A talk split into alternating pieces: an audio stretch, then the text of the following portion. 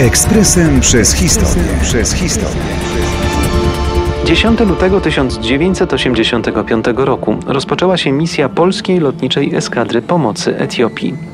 Do dziś trudno nam uwierzyć, że cywilizowany świat pozwolił na zaistnienie klęski głodu, która dotknęła Etiopię w latach 1983-85. Afrykę zawsze traktowano jako spichlerz gospodarczy.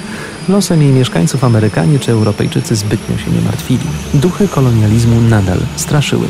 Klęska głodu nie była wyłącznie wynikiem suszy, była także pokłosiem trwającej tam wojny domowej i latami nieudolnych rządów. Produkcja rolna zamarła, a w 1985 roku blisko 8 milionów ludzi stanęło przed widmem śmierci z głodu.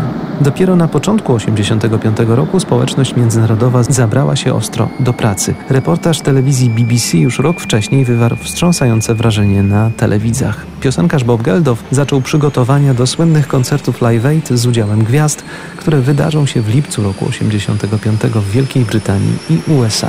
A PRL Mimo piętrzących się problemów gospodarczych, będących wynikiem tego, że Jaruzelski i jego ekipa po prostu nie umieli rządzić, zależne od Moskwy władze w Polsce starały się pokazać światu, my też pomagamy Etiopii. Stworzono specjalną jednostkę wojskową, którą nazwano Polską Lotniczą Eskadrą Pomocy Etiopii. Powołano ją jeszcze w listopadzie 1984 roku. Statkiem polskich linii oceanicznych wysłano w rejon klęski trzy śmigłowce.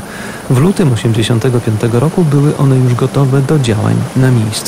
Do zadań załóg należało przede wszystkim transportowanie ludzi do rejonów wydzielonych do nowego osadnictwa, a także niesienie pomocy humanitarnej w poszkodowane rejony. Początkowo wydawało się, że obecność Polaków do roku 86 jest wystarczająca, ale sytuacja w Etiopii nadal była tragiczna. Ostatecznie polską pomoc wycofano stamtąd dopiero w czerwcu 87 roku. Ekspresem przez historię. Przez historię.